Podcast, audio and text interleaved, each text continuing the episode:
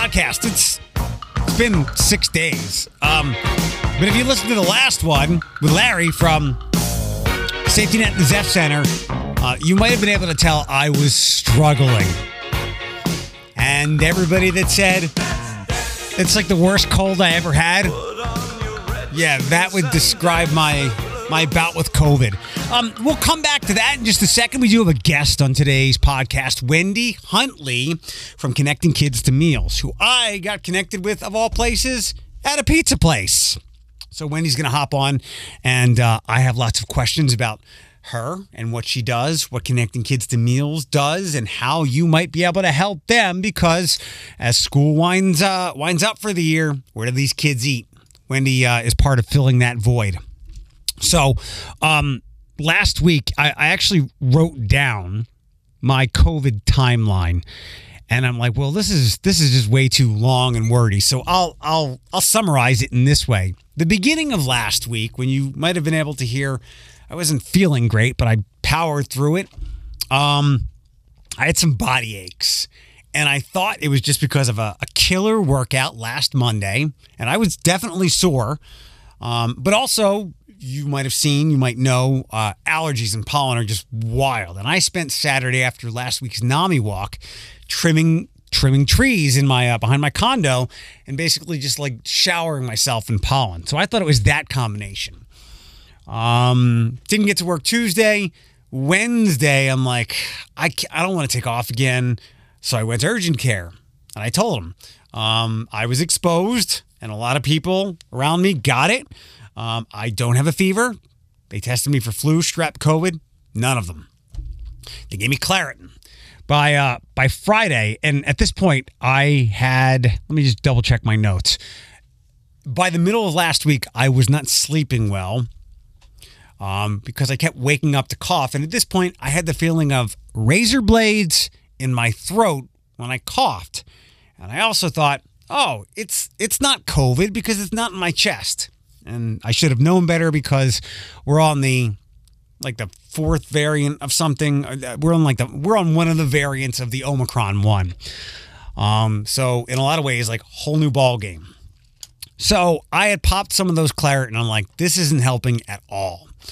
So I decided to grab some Tylenol cold and flu because that's what it felt like. I had aches, I had low grade fever, um, the post nasal drip stuff.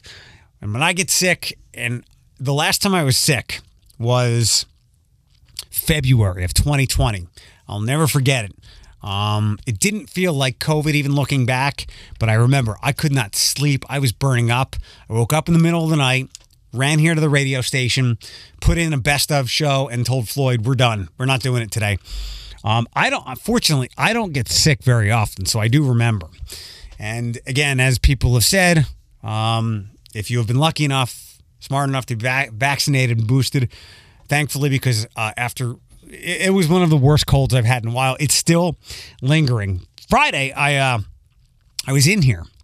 I also called my doctor, uh, who had been away for having COVID because his kids brought it home from school.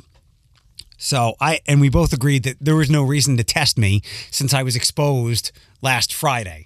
Um, all the negative tests, only the PCR molecular test would be uh, accurate at this point. And unless I needed something to keep me away or bring me back to work, at this point, I just wanted the symptoms to go away. Um, he wrote me up some Sudafed. They were out. I got a cough medicine that finally gave me some relief. No more razor blades in throats, and I just, I just laid around all weekend. Um, my anxiety is indeed penetrable. I don't get anxious anymore. I don't get anything like I was in the past before Cymbalta, where I would be panicked and frantic. But yesterday, I was pretty concerned. Um, it, let's see. What a lot of my really harsh symptoms went away Sunday and then definitely Monday like the real serious ones where I can't, I got to stay away from everybody. And I, I did the five and five days, like five days isolate, uh, five days masking, and I'm still masked. They asked me to mask here at work. Uh, but once the symptoms really started to subside, I started to feel kind of like lightheaded, a little disoriented. My, legs were heavy. I went to the gym yesterday morning and it, I didn't feel right. I was on the treadmill and my legs they didn't feel wobbly, but they just they felt heavy. Um, and I was I was worried. I'm like, oh dear, is this is this long COVID? Can you even have long COVID when you're not fully over COVID or whatever you want to call it? Um, and again, this being uncharted territories with a, a different kind of strain, I was I was pretty freaked out. I called my dad. I made four phone calls before seven o'clock in the morning. One to my dad, who was not pleased to hear me that early in the morning, and I was a little upset that he kind of brushed me off. Um, my doctor got back to me, said it's possible the, the cough medication messed with my blood pressure. Just I needed more electrolytes. Um, got some Powerade. I still have a little bit of that feeling, but look, I'm able to manage sentences here. And yesterday, maybe it was still getting over it. Maybe it was some anxiety. Uh, I don't know if I could have sat here and talked to myself cohesively yesterday. So now I just push through. Uh, it's still a little bit in my chest. Um, I'm going to keep hydrating and uh, just manage it as I as I would a cold. So, but again, uh, to to put an exclamation point or put a dot on the exclamation. This is as many of many people have said, it's the worst cold they've ever had, and I echo. Thank goodness I was vaccinated because I couldn't imagine having to deal with that without being vaccinated. And granted, we've all lost a little bit of immunity um, from being away from the first uh, infection or away. When's, when did I get boosted? November. And as far as I know, I didn't have it at all. That was not fun. And I am not being hyperbolic when I said razor blades in my throat. Thankfully, I was never tired. Um, never tired. I was just achy, but not tired. So it's been fascinating to hear the symptoms, and everybody seems a little different as we are on like I think it's like dot four or dot five of Omicron. All right, that's that. Um, no Obi Wan spoilers. It was very good. Um, I didn't watch Stranger Things. Maybe I'll get to it. I have really been looking forward to the Obi Wan show. It is a it is a duel, a showdown. We have waited for decades. Actually, if you want an exact date, since 1977, uh, in the in in the corridor of one of those Empire ships. We've waited for this. Very good start so far. I've only watched two episodes. Um, I did. If you like noir crime shows, Bosch. Finish that up. Bosch Legacy on Amazon Prime or Freevee. That's the free version of Amazon Prime. Um, and I didn't know that I had three months free of Apple thanks to downloading it on my PlayStation. And I finally watched Slow Horses with Gary Oldman and uh, Jack Lowden, I think is his name. Again, noir stuff, very good. Uh, like a, a bunch of losers um, in the British Secret Service, but they, as you might expect, wind up solving the crime. Really good show, really enjoyable. A little bit of 24 to it, I think. Um, some other things, some other things. Let me read. I don't want to go back too much to last week, although, as we now see that a teacher did not prop that door open after we saw the clown show of the police officers, the 19 in the hallway that arguably cost 19 lives. Um, Beto O'Rourke yelling at the governor of Texas last week was, in fact, not out of line and was likely the only person of any level of esteem who was in line. Um, let me read this. Under the bill, and this is in the blade today, under the bill, it would be up to school boards to decide whether they want to allow select personnel to carry hidden handguns in school zones, but those employees would not have to go through the same 700 plus hours of training required of school security officers, arming teachers. Um, okay. One, what if I'm a teacher and I want to arm myself? Are you going to fire me? Two, well, a handgun's going to do a lot of good against what these people who go into these schools and what kind of carnage and murder they cause do. Uh, you've got your assault rifle. I've got my trusty handgun. Uh, and again, the training thing is is scary. I did see a TPS tweet today saying they're not going to have their teachers. No, they're not going to ask that of them. Um, over the weekend, 490 OVI arrests uh, in a Memorial Day crackdown across the state. That's 490 people who could have killed other people. Um, might, it may or may not be hard to get an Uber or Lyft. You might not feel safe. I don't feel safe with you drinking and driving. Uh, what else do we have to get to? I don't know what that boom was on Memorial Day. Meteor. There was a meteor shower. I know there's an email out to the 180th, but I'm pretty close to there. I didn't hear anything. The Jeep Museum on Monday, I think it was, there was a Blade article asking, whatever happened? Excuse me. Gotta hydrate. Whatever happened to the Jeep Museum? And I was like, yeah, what did happen to that? Nobody's got any answers. The city's like, we're happy to have a Jeep museum here, but we're not we're not the point people for that. So it is kind of fascinating. Um, I hope we get it at some point. And I don't remember much from the article. And again, my head was still a little foggy with the with the virus at that time, and I can just chalk it up to, excuse me, um, a lot's going on in the last couple of years. So I can understand how we might not get to everything. Friends of the Library are doing another sale tomorrow, Friday, and Saturday. Uh, a dollar a book, $15 a bag, $8 bags on Saturday. And uh, the neat thing about this is you might want to stock up on board games, which you can buy. Also, if you know somebody who collects vinyl, everybody knows somebody that collects vinyl. And I'm actually surprised that I found out in the last year the vinyl surge from five or seven years ago is still going on quite well. So some vinyl you can buy. It's uh, I believe 1301 Reynolds uh, at a location friends of the library next to Super Fitness at Reynolds and Dorr. Last up, the Walleye play tomorrow night. Uh, sorry, Friday and Saturday night. No tickets are available unless you're willing to plunk down for season tickets for next year. Okay. And I got to say, I'm happy they're playing Florida and not Newfoundland. Did I say that right? because when they did play Newfoundland a couple of years ago, those games started at really weird times. Like they're in a time zone ahead of us, like maybe even a couple of hours. Not, it's not earlier there. Wait, wait.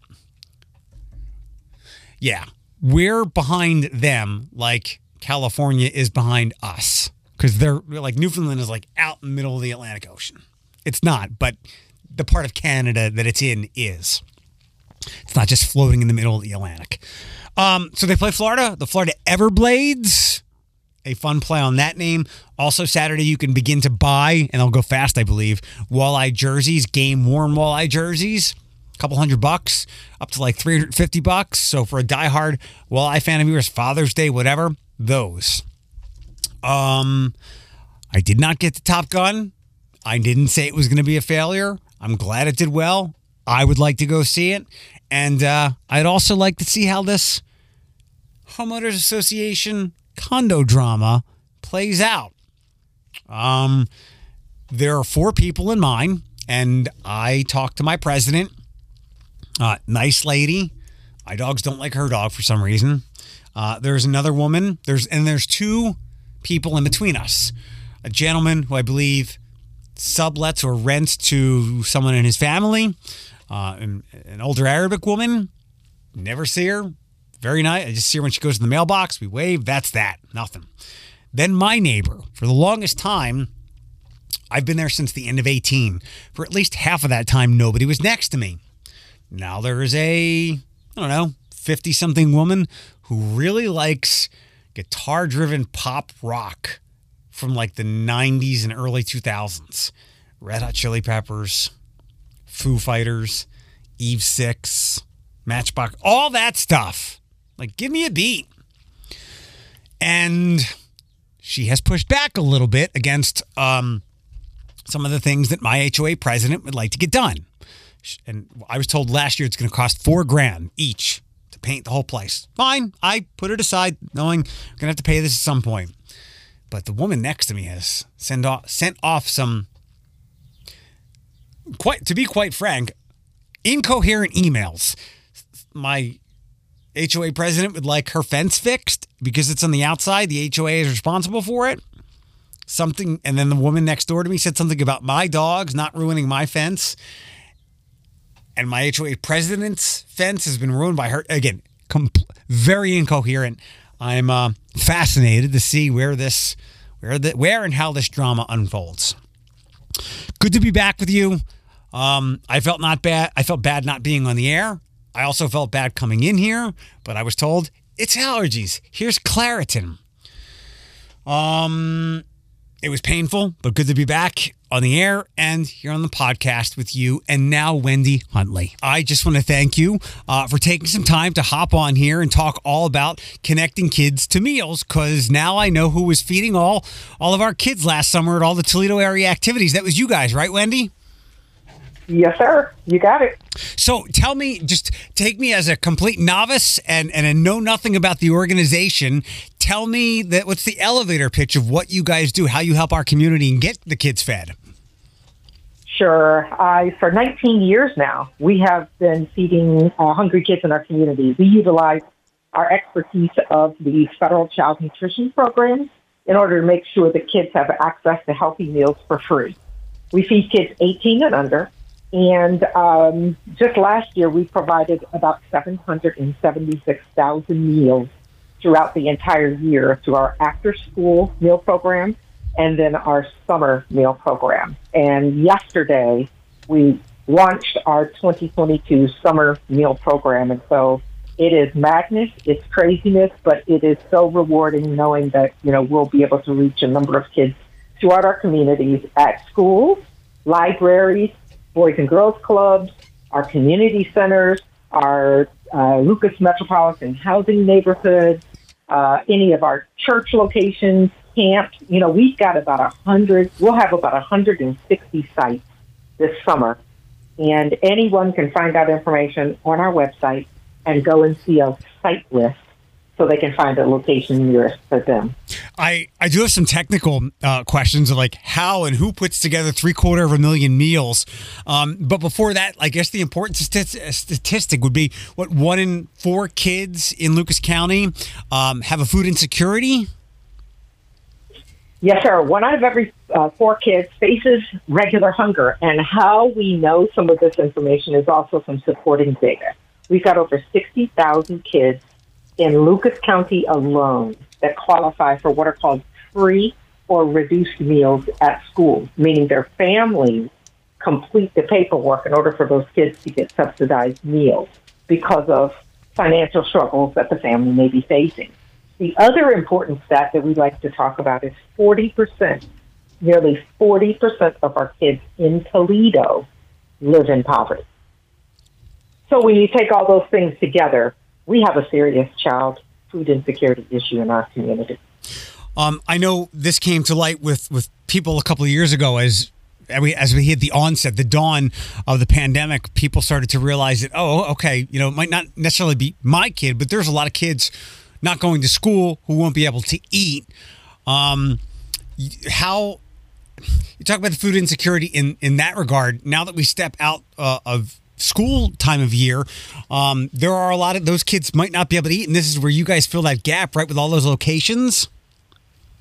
Yeah, it's it's, a, it's an important role. Um, you know, w- what we try to do is to make it easy for kids, right? Mm-hmm. So there's no ID required, there's no signing up for anything, and so we partner with our city pools, parks, any of those partners I mentioned earlier, locations where we know kids gather because we know that they're going to be in those places. Um, you know, and we want to make sure that while they're attending great programming, they can fill their bellies with the nutritious food that their bodies and their minds need uh, during this summer uh, this summer break because so many of our kids rely on school meals. And while there may not be sixty thousand kids that are in need during the summer, we know that there are about fifteen to twenty thousand uh, whose families are really are just flat out struggling. Right. And they need this additional support, whether it comes from connecting kids to meals, whether it's a food bank uh, that they visit, whether it's a food pantry. All of us serve different roles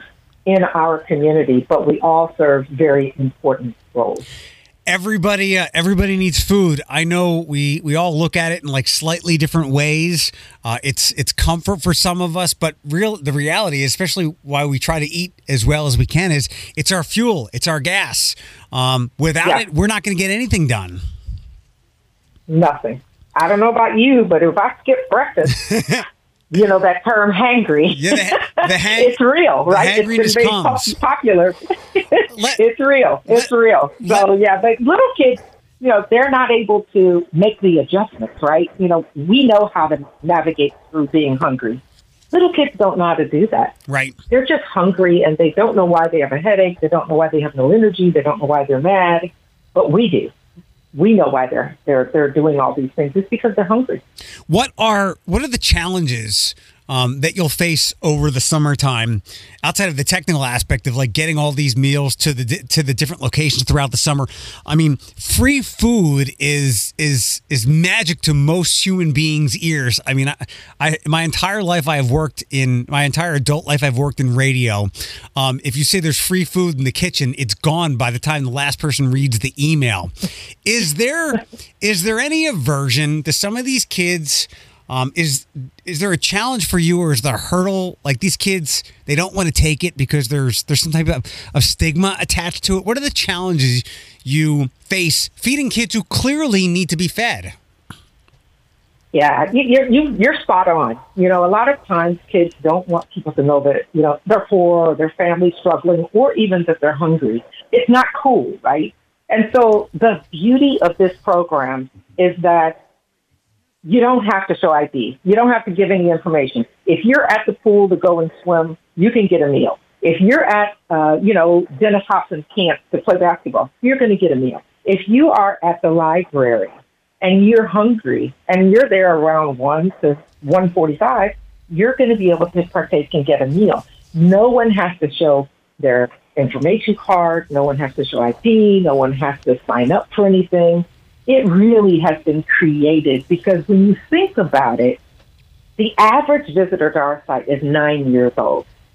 The nine year old wants to just come up there, have fun, eat food, play with his or her friends, play on the computer, uh, read books, do what, swim in the pool, whatever it is. They just want to have fun. So, yes, that's a challenge, but the challenge is not that they, you know, face any sort of obstacles when they get to the site.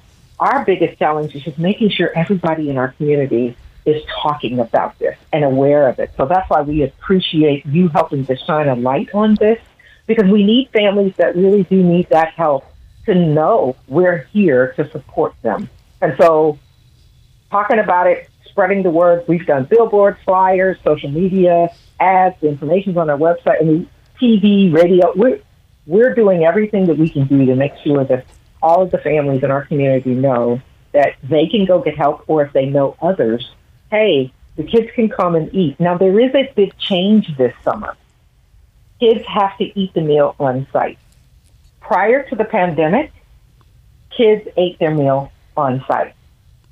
What happened with the pandemic was that the federal government issued some waivers to allow it to be easier for sponsors and food providers like Connecting Kids to Meals to provide meals, but also created these waivers so that kids could grab and go the meals. And it could just be very easy. They could just come up, get the meal, and take it back home. Great. So those waivers have now expired at the hmm. end of the school year. So we're kind of swimming uphill on a few of the marketing components and promotional components because not everyone is understanding that number one, it's not a connecting kids to meals decision.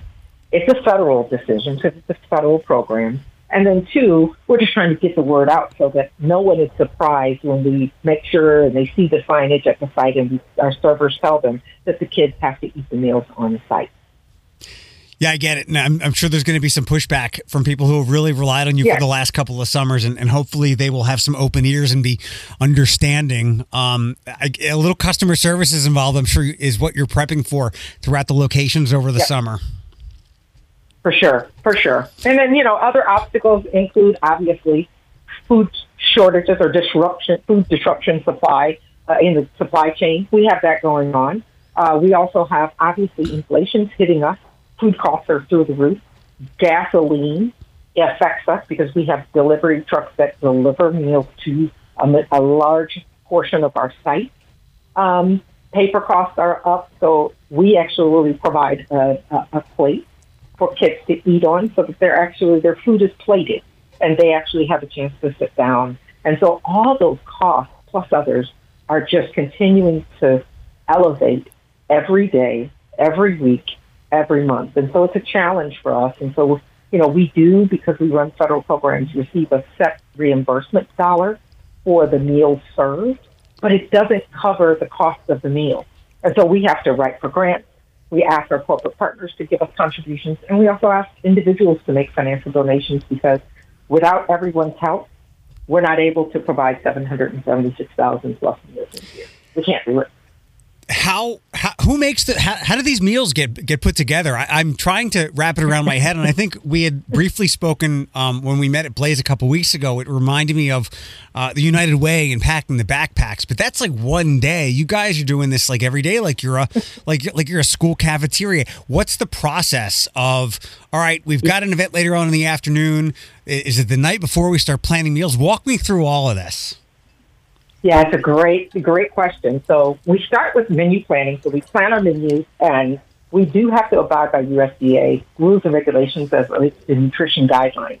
But we also are balancing that against what kids like, right? So we have this sweet spot. So we have a really robust menu, a three-week cycling menu of really great foods, hot items, uh, along with um, your main protein, your milk, your uh, vegetables, your fruits, as well as whole grains. And so, you know, they'll get a full complimentary meal. But we would start with our menu. Then we order and purchase the food.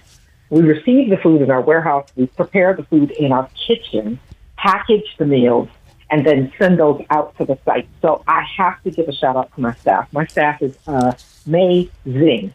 You're never going to find more passionately committed people uh, in your life. They are committed to kids it was shown through the pandemic. We didn't have not one employee say, well, I'd rather stay home and, you know, collect the dollars that are being provided. No, our employees were out here and they were, we were essential workers and they did not miss a beat. We continued to provide meals to kids uh, at, you know, sites. We were outside in many cases during the pandemic. So my staff is why we're able to even have this conversation today. They're the reason why we're able to have an organized process of putting all of the components together. We have a team that handles the milk. We have a team that handles the you know room temperature prepackaged items. We have a room that a, a team that's in the kitchen cooking. We have teams that oversee the logistics for making sure that you know our drivers are where they need to be. The number of meals are created. I mean, it is a work of art, and I invite our public to come and visit us to see this uh, organized chaos, as I call it, uh, in action. You'll be amazed. Uh, I have some great people. Uh, you're also doing really meaningful work and not to denigrate anybody that's made whatever personal decision they've made over the last couple of years, but when you're talking about getting kids fed, I mean, there's meaning in that, and I can see why. And and and they have great leadership in you. I could see why they wanted to stick their nose in and keep helping these kids out, even in the in the worst of times the last few years. No, it's it's been it's been tough. You know, we were hit just like everybody else. You know, we had to pivot, we had to socially distance, we had to slow down in our process, but we had to keep figuring it out, man, day by day. We just had to continue to figure this thing out, and uh, thankfully, uh, you know, my board uh, is truly engaged. We have had an outpouring of uh, financial support from the community that has been um, unparalleled to any other time, which is appropriate, right? Um, and then we've had our volunteers. You mentioned the United Way packing event.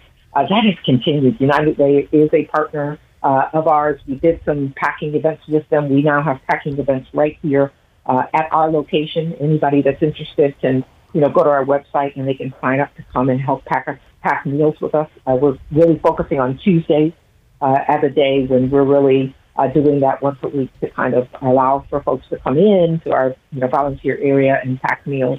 Uh, but they can also help us by stopping by a site and just saying, "Hey, I heard about what you guys are doing, and you know, can I lend a hand? Can I help out?" Um, you know, w- with just making sure that you know kids have the meals, that you know we have blankets and tarps that are laid out so kids don't have to sit on the hot asphalt or you know in the grass, the prickly grass. Um, but we just need help from every direction uh, in order to make this happen. And so we're grateful to our community. We're grateful to our funders, our partners, our volunteers uh, that have all helped to, to make this possible. Because we have a lot of kids. Imagine this: we have a lot of kids that are in single-parent homes. Those parents are working, and so you know they're trying their best uh, to, to to make ends meet, but some are just struggling you know, the pandemic has really illuminated uh, not just the financial challenges families are facing, but obviously the food insecurity issue. And so, you know, by, by being able to position 160 sites that are conveniently located in places that, you know, families can trust, that is one way in which we can help uh, our local families to continue to navigate through this very uh, difficult historic event that we're all trying to live through at this moment. I, I, it might sound like trite or cliche because we learn about you know breakfast is the most important meal of the day. And, and as we already mentioned like just staying fed is vital. But um, these are these are challenging times and just getting just getting a nine year old fed rather than maybe going down the wrong path and like just going to a convenience store and snatching something into his pocket. Um, being fed he might not he or she might not do something like that. So what you guys are doing is just invaluable work. And I, I implore people to see the long view of it, of why it's so important and so important to support it so that we can, you know, put a dam in, in front of some of these problems that we all want to stop seeing happen in our community. Absolutely, and it's going to take the entire community, here. I mean, yeah. it, you know, we're we're the first line defense to kids being hungry, but we have a number of challenging issues in our community, and many of which elevate out of or, or, or, or you know evolve out of poverty. And so, as a community, just really trying to, you know, develop solutions to help families in our community to be uplifted and to really um, increase the revenue that's coming into their household so that they're able to have better things and be able to take care of all of the needs in their household. That's really what needs to happen. And so, you know, you'll never hear myself or anyone from Connected Kids Meal talking about ending hunger. Uh, ending hunger is a noble thing. It's not our mission. Our mission is to be that first line defense so that kids don't have to be stressed. They don't have to wonder where their next meal is coming from. They don't, you know, families don't have to spend additional dollars unnecessarily. But kids can go and socialize with their friends, learn new things, try out you know, golf for the first time. I heard about a great camp that's happening this summer that the city is funding. It's a golf camp at one of the parks. And so, you know, this really allows for us to serve a critical role, but also to talk about the other great things that people and organizations in, in Toledo are actually doing in order to help families and to help engage kids into some fun and exciting and um, enriching activities we all get a little upset when we see some bad news, but um, what you've mentioned with the city, where I know they've doubled their partnerships this year for keeping kids busy. It's it, they have got more activities than I ever had when I was a kid going to summer camp. You guys are providing the food. I mean, this is this is how we make some of these problems that we all want to go away go away, and it's not going to be right in front of us, but it's doing these little things step by step, getting the kids fed, um, making sure they're not worried about being hungry, keeping them busy. This is how we form better human beings and and ultimately better communities. Absolutely, because you know a, a hungry kid can't learn. Yeah. So if you have educational com- you know, programming going on, if you have some sort of sports related component going on, kids are not going to be able to even absorb that information if their their bellies are empty and their you know their heads are hurting or they're distracted or you know they're just anxious. And so uh, our goal is to really assist those program providers and make sure that kids can get the most out of the great stuff that's going on in our community. So we should be commending the city. You know, a lot of times people want to poo-poo things that are going on or make comparisons and so forth. I think we need to, you know, really give the city credit for, you know, taking a step forward. Is it everything that everybody wants to be done? Absolutely not, because you're never going to please all the people all the time. Yeah. But there has certainly been a, a forward commitment to invest uh, even more money in making sure that kids have things to do this summer and there are employment opportunities for young people because they can become lifeguards. They can work even with us. You know, we're still hiring. So, you know, give us a call if you're someone that wants to have a really cool seasonal job that requires a, you know, two to three hours out of your day. Let, give us a call. We, we'd love to have you join us as part of our Connecting Kids to Meals team might be a good opportunity for some people like my dad who doesn't live here but uh, the pandemic basically put him into like full retirement. And he's 73 years mm-hmm. old. He can only bowl so much um, and i'm sure there are other people yeah. around his age who have retired but don't want to go back into like the full-on workforce and maybe deal with maybe like face-to-face customer service in some ways. There are probably some older folks out there who would like to keep busy and a couple hours a day is, is an easy ask well, you know, Eric, as you speak, uh, we have, and she's being talked about uh, uh, a lot the, the last few days. Miss Geneva Sutton is a is a volunteer for us. She volunteered last year through the grant foster grandparents program. She's out here right now, joining us for about three hours. She's 102, and she comes here every day to help us. She's doing some laminating of some of our signs right now and some organizing some paperwork and so forth there's always something that people can do. If you have a heart to help, whether it's with Connecting Kids to Meals or some other organization that might need some help as well, our nonprofit organizations, we're all in the trenches doing this work day in and day out, and we all can use some help and we all can use a financial donation because for Connecting Kids to Meals, we're part of a buying group. And so your contribution to us will go a much longer way than you can ever imagine because we get more out of every single dollar that's contributed as it relates to food items that we can purchase. I think uh, I think I recall there's something like that with the United Way or other places. It might be the Salvation Army where through their connections, like a ten dollar donation that I might give, their ten dollars goes farther due to partnerships and whatnot. Is that is that kind of what you're talking about? Yeah, it's it's a similar concept. Got Ours it. is because we're part of a national buying group with schools and hospitals and all of these large conglomerates uh, that actually, you know, buy way more than we do. But we get the benefit of riding on their coattails and getting the the deep discount. Got it. Um, one one last question, and anything else you want to cover, where we can certainly do that. How did you get involved in all this? What's your origin story? sure enough, I grew up in Toledo. And I uh, went to Ladyfield and went to Notre Dame Academy, uh, went to Bowling Green for undergrad, and then I went to law school uh, in Columbus. And I ended up staying in Columbus and practicing law for about 26 years. And um, not quite 10 years ago, you know, I needed to come back home. My father was in the last stages of a um, medical condition, uh, and we knew it wasn't going to get any better. And so I came back, I, you know, just sold my house, did everything, and just left and uh, came back to Toledo to help my mom and my sister.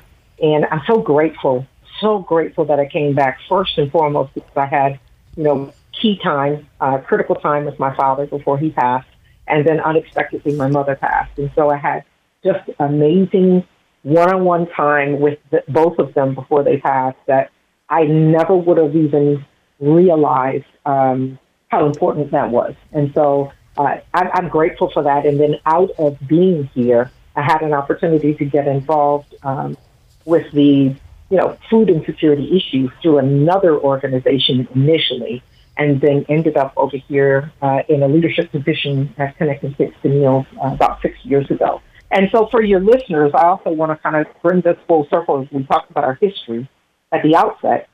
Our organization has been doing this work for 19 years, but just for the last about five years, we have been doing this work under the name of Connecting Kids to Meals. Prior to that, it was under the name of Feed Lucas County Children. And so, you know, I always want to make sure that we're acknowledging uh, the, our origins and our, you know, founding executive director who started this organization uh, because it, it, it allows for those that have been in our community for a long time to know that, you know, we have been around. We aren't new. I just ended up, when I took the helm, I decided that we needed a refresh of our name and our brand. And we did that uh, in partnership with Thread Marketing Group. And uh, just really thankful for just the opportunity to be in a leadership position at a nonprofit organization that does such vital work.